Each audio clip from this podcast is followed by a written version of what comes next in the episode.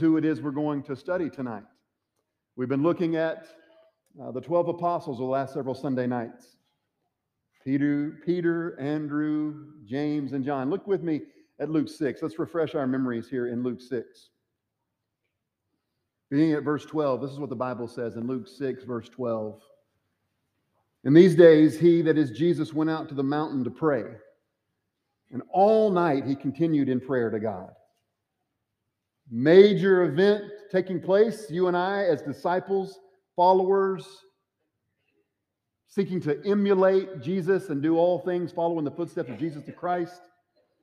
It's good to spend significant, heartfelt, sweat filled, emotional times in prayer. And before Jesus had this huge opportunity in front of him, when he was going to choose from the group of people who had already attached themselves to him, choose from his disciples 12 special ones who would be the ones sent to go turn the world upside down. It says that Jesus spent the night, all night, and continued in prayer to God. Verse 13. And when the day came, he called his disciples, and then he chose from them 12, whom he named apostles. So he's got a group of people who, who are his disciples, his learners, his followers He's their rabbi, he's the one they listen to. But he picks 12 that he can go send. Verse 14 Simon, whom he named Peter, Andrew, his brother, and James and John. It's not mentioned here in Luke, but in other places we know these are the sons of Zebedee, two other brothers who are fishermen, just like Peter and Andrew. It says, and Philip and Bartholomew and Matthew and Thomas and James, the son of Alphaeus, and Simon, who's the zealot, and Judas, the son of James, and Judas Iscariot, who became a traitor. So here we're going to focus tonight on James, Peter, Andrew, James, and John. And very, very often, James is known as this guy to us. He's John's brother. Sometimes John is referred to as James's brother. Um, but John and James, these guys are uh, not only fishermen, only brothers, but they're part of that, that inner circle. You look in Mark chapter 3, verse 17, we see that James and John are the sons of Zebedee. And I don't want you to confuse this James with another well known James. There's James, the brother of Jesus, who we read about in Acts 15, read about in the book of Galatians. And Galatians, Paul calls that James a pillar in the church. In fact, the, the book we have in our New Testament is called James, is written by James, brother of Jesus. Not this James, right? So the James who's the pillar in the church, the James who wrote James, is not the James we're talking about tonight. The James we're talking about tonight was one of the apostles, and he actually doesn't get talked about a whole lot. He's another one of those that there's a lot of things said about Peter and a lot of things said about and by John. And so, if we're going to talk about that inner circle, remember we're talking about the inner circle of Jesus? Peter, James, and John. They're the three at the transfiguration of Jesus. They were the ones that were in the inner circle furthest in with Jesus at the Garden of Gethsemane.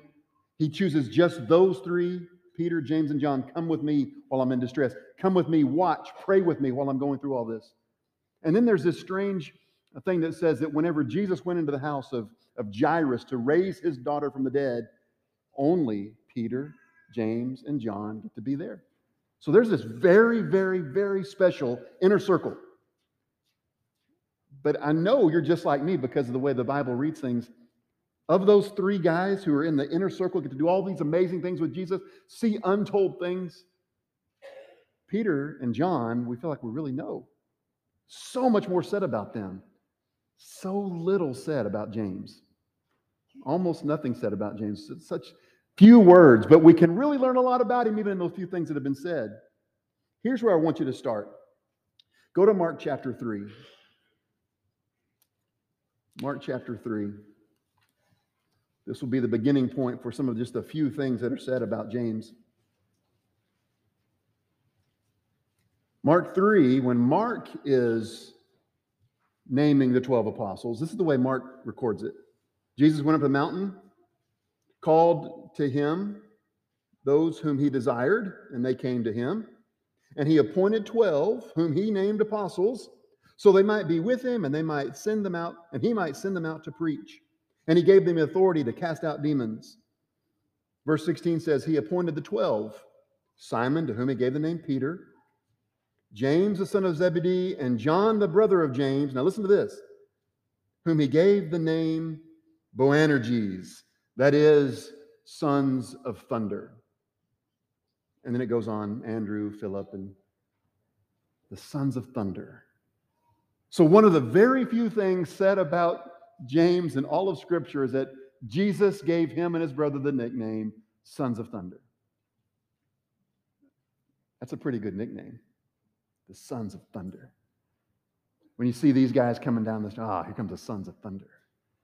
That's, a, that's an intimidating name, it sounds to me. It sounds like you give that kind of name to someone who's strong, someone who's fierce, but also maybe someone who's volatile, might not know what they're going to do next. But the Sons of Thunder. And so, right here in Mark 3, you get that great nickname. You get that Jesus has said, Now, Simon, I'm going to call you Peter. You're the rock upon which these. We understand that name. But there's no explanation given here. Why are James and John called the sons of thunder? Nothing at all said here in Mark 3. We've got to go to other places to try and piece the thing together, sort of play the role of, of detective and, and piecing these things together as to why it is that Jesus may have called these two men, the sons of Zebedee, the sons of thunder. Let's go to Luke chapter 9. I think it gives us some insight. Luke chapter 9. So remember, the question we're trying to answer right now is this Why did Jesus call James and John the sons of thunder? What does that tell us about James? What does that tell us about the kind of guy he was, right? So here we go. Luke 9. Just read verse 54. Luke 9 54. When his disciples, James and John, saw it, now it doesn't matter what it is, we'll talk about that in just a moment. When James and John saw this particular thing, they said, Lord, do you want us to tell fire to come down from heaven and consume these people? Now, whatever it is that's just taken place, James and John have gone to the Lord Jesus and said, Let us call down fire and burn these people up. That sounds like somebody who's ready to fight. Sounds like somebody's ready to, you know, run straight into the, the firing line, not afraid. Let's do this. Now, we get need to read the fuller context. Go back to Mark, or excuse me, Luke 9, verse 51. Luke 9, 51. When the days drew near for him, that is for Jesus to be taken up. So that means he's going to the cross to die. But even more, it's looking in advance to the time when he would ascend to the right hand of the Father. It's time for him to be taken up, not just taken up off the ground and, and crucified, but taken up back to glory. The days drew near for Jesus to be taken up, and so he set his face to go to Jerusalem. He sent messengers ahead of him who went and entered a village of the Samaritans to make preparations for him. But the people did not receive him because his face was set toward Jerusalem. And when his disciples, James and John, saw it, they said, Lord, do you want us to tell fire to come down from heaven and consume them? But he, that is Jesus, turned and rebuked them and they went on to another village. So obviously, because Jesus rebukes them, he, he shuns their plan. Obviously, their call to, or their desire to call down lightning and destroy those people, that was the wrong approach. That was the wrong approach. Jesus doesn't allow it, and he shows them a better way. Instead of destroying them with fire, he says, let's, let's kindly move on to another place. Let's, let's take up residency somewhere else. Let's spend the night somewhere else. But what was it that, that James was thinking? What was it that, that these sons of thunder were thinking here? Could we find a way where we could at least say, well, maybe it's, even though it was the wrong execution, even though they had the wrong plan, maybe at least we could say their hearts were in the right place? Because listen to this here's what's happening Jesus is about to go to Jerusalem and be treated shamefully be executed, be spit on, be lied about. From what they can tell, from the way they can see things, the plan of God is about to be destroyed. They don't know all the things. We're going to talk more about this in just a moment. They don't know all the ins and outs. They don't see perfectly the will and the plan of God yet. They know that they love Jesus. They know that they have attached themselves to Jesus as the one that they're going to follow and follow and follow, even if it means their own death. And so they love Jesus to such a degree that when they hear someone talk bad about him, when they see someone slight him, it makes them angry. All too often, I think you and I don't get emotional enough when it comes to the name, the honor, the mission, the plan of Jesus. How many of us can be around, maybe not even just be around, but how many of us can be around the name of Jesus being used as a surprise? How many of us can be around the name of Jesus being used as a moment of anger, as a moment of reprimand? I can just see the sons of thunder. I can hear them. And someone using the name of Jesus in a flippant, casual, unholy, irreverent way, we're about to call fire down on you. That's my Jesus. That's my Lord. That's the one that loves me and that I love. That's the one I've given my life to follow. You're not going to talk about him that way. You're not going to use his name like that. No. Put a stop to it. These are the same ones that when they heard that someone wasn't going to allow the precious Jesus to, to pillow his head and rest one night.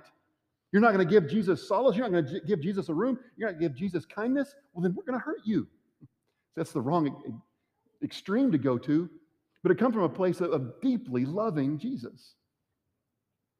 Too many of us are too casual. Too many of us are, are too flippant. We need to be the kind of people who can be more like the sons of thunder. And when the name of Jesus is besmirched, it bothers us. When the plan of Jesus is being, you know, a monkey wrench is being thrown into it, it bothers us. Jesus had a mission, and James wanted to help. Jesus was worthy of honor, and James wanted to make sure Jesus was revered. Now, Jesus rebuked them. The response to want to destroy people with fire was the wrong response. But the emotional reaction of being upset with someone selling Jesus short, the emotional reaction to someone wanting to push Jesus away was the right one. I wonder how we react when Jesus is dismissed around us. How do we act when Jesus is silenced around us? Are we the sons of thunder? Or are we the sons of a light fog that just sort of lifts and goes away? Jesus said to these men, That's not the response. Let's just go somewhere else and we'll continue our mission. I want you to go another place with me, another time where we see uh, that it's likely that this was a reason why he was called the son of thunder. He and, James, he and his brother John. Go to Mark 10. Mark 10. We could go to Matthew 20, but I want you to look at Mark 10. This is one we're going to read from. In both Mark 10 and Matthew 20, this, the same account is recorded. This is what is said in Mark 10, verse 35. James and John, the sons of Zebedee, the sons of thunder, come up to Jesus and they say to him, Teacher, we want you to do for us whatever we ask of you. We want you to give us this big old favor. We're not going to say what it is yet, but we want you to go ahead and go ahead and say yes. And then whatever we ask you, you're going to, you're going to say yes to it. Well, what's the request? Here's verse 37. The sons of thunder said to Jesus, Grant us to sit, one at your right hand and one at your left in your glory. Matthew chapter 20 tells us that they actually took their mom along with them, and that the mother of the sons of thunder made this request of Jesus Let my boys, one sit on your right, one sit on your left when you're in your power in your kingdom. When you're the king reigning over the world, let them sit at your power sides, left and right. So maybe there's another reason why they were called the sons of thunder. Maybe they had a, a mother who was powerful, a mother who was willing to mix it up a little bit. But Whatever it was, they chip didn't fall too far from the block, and they were willing to do things that made other people uncomfortable. Now, they don't understand about the kingdom. Here's something you and I have got to understand. They don't understand about the kingdom yet. They think that what the Messiah is going to do is he's going to come charging in on a white horse and he's going to push the Roman armies out. He's going to kick the emperor out of the location there in Jerusalem. He's going to kick the Roman governor like Pilate and others who would be in those places. Get rid of them, knock them off the Temple Mount, and restore things back to the way they used to be, to where the power that King David had, that David's son Solomon had. Remember when Solomon was king? and reigning over that united kingdom there. People came from all over the world to hear Solomon's wisdom, but also to see the things Solomon had built. When Solomon ruled, that was a kingdom to behold. It was talked about around the world. And so, what the people are expecting here in the first century, when they think of the Messiah coming in, they're thinking of someone who's going to restore the kingdom of David. They think there's going to be someone else who's powerful and scary and rich and is going to get all the bad guys pushed away and establish a kingdom there in Jerusalem again. And so, because that's the way they think it's going to work, they said, let one of us sit on your left and one of us sit on your right. Let us be in positions of power. We'll rule with you. You'll be the one in charge, and we'll, we'll do those things, you know, do your dirty work, whatever it might be. We'll send out decrees. Let us be in those positions of power. The sons of thunder made that request. Well, how do you think the rest of the disciples like that? Look in, in Mark 10, verse 41. Mark 10, 41. When the 10 heard of it, so the other 10 apostles, when they heard of the request that they were making to sit at the right hand and left, when word trickled down that, that Mrs. Zebedee had been there, it says they were indignant. They didn't like it at all. And they let James and John know it, that this wasn't okay. Well, so what Jesus does is he uses this opportunity to teach them about humility. He uses this opportunity to teach not just James and John, not just the sons of thunder, but Jesus uses this time to teach the whole group about humility and being servants. He teaches them about the, the beauty and the power of service. Read these lines. Because it said in verse 41 that the other apostles were indignant in James and John. So verse 42 says this He recognizes the, the seed of discord that's being sown amongst the 12. He recognizes the problem that could be created here if this isn't put a stop to. And so, verse 42, Jesus calls to them and he says to them, You know that those who are considered rulers of the Gentiles lord it over them, and their great ones exercise authority over them. But it shall not be so among you. See, the followers of Jesus are to be different. The followers of Jesus aren't to run everyday life. They aren't to run their businesses the way everyone else runs their business. The followers of Jesus are first and foremost, above all other things, followers of Jesus. And then everything else works itself out from that. Students are first of all followers of Jesus, and then you act like a follower of Jesus as a student. CEOs, factory workers, whatever it might be, you are first a disciple of Christ, and all the other things you do fit that. And so he says this there's a way that the world works, there's a way the world operates. They lord think they seek power, they try to push others down. But it shall not be so among you. That's not the way it is among my family. It's not the way it is among my disciples. Whoever would be great among you must be your servant. 44. And whoever would be first among you must be slave of all. For even the Son of Man came not to be served, but to serve and to give his life as a ransom for many. Now, this is the description he gave to the group. But I want to go back and read for just a moment what he said to James and John specifically. Because you go back here and they said, Grant us to sit one on your right hand, one on your left, in verse 37. Give us the positions of power, Jesus. When you're there restoring the glory of King David, you're there restoring the glory of King Solomon, when you're finally sitting on that throne a, in a way that will never be destroyed or, or toppled, put us in positions of power. Verse 38, this is the way Jesus answered You don't know what you're asking. Remember, I told you they didn't understand the kingdom. They thought it was going to be an earthly kingdom established right then, right there, kicking everyone else out. You don't know what you're asking me. Are you able to drink the cup that I drink? Or to be baptized with the baptism with, with which I'm baptized? Are you able to endure the things I'm going to endure? Are you able to go through the things I'm going to face? In verse 39, just like the sons of thunder would do, they said, We are able. Yes, we can drink whatever cup you put in front of us. And what that means is this he's not talking about a literal cup, it doesn't mean some strange concoction. When he says, Can you drink this cup? he means, Can you handle the wrath that's coming? Can you handle the pain and the punishment that's coming? Can you handle the ordeal that's coming by being a part of this group? And they said, Yes.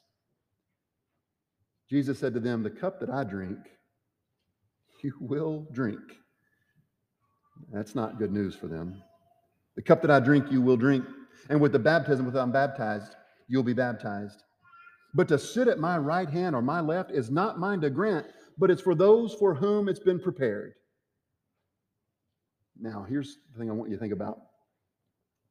They make this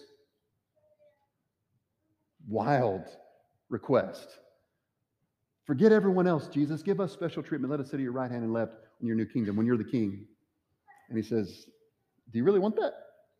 Do you really want that to be granted to you? Because I don't think you know what it means. First of all, it's not going to be a physical kingdom, it's a spiritual kingdom. And second of all, it means if you're standing with me, you're going to go through what I go through. And if I remember, Jesus had told them, they're going to hate me, and so they're going to hate you. They're not going to listen to me, they're not going to listen to you. And that means if I drink this cup, if I, because remember what Jesus said in the Garden of Gethsemane? Let this cup pass from me. Jesus wasn't holding a literal cup in his hand. Jesus didn't hold up a cup to the Father and say, Let this cup, I don't want to drink this. He was saying, Let this ordeal, let this pain, let this wrath that's about to come upon me, let that pass. And the answer was no, you have to drink it. And so he says to them, Can you deal with this? Can you accept this? And they said, Sure, bring it on. But they didn't know what he was asking. Well, here it is. Let me show you James drinking the cup. Go to Acts 12. We have this record here. It's brief, it's essentially just one little line.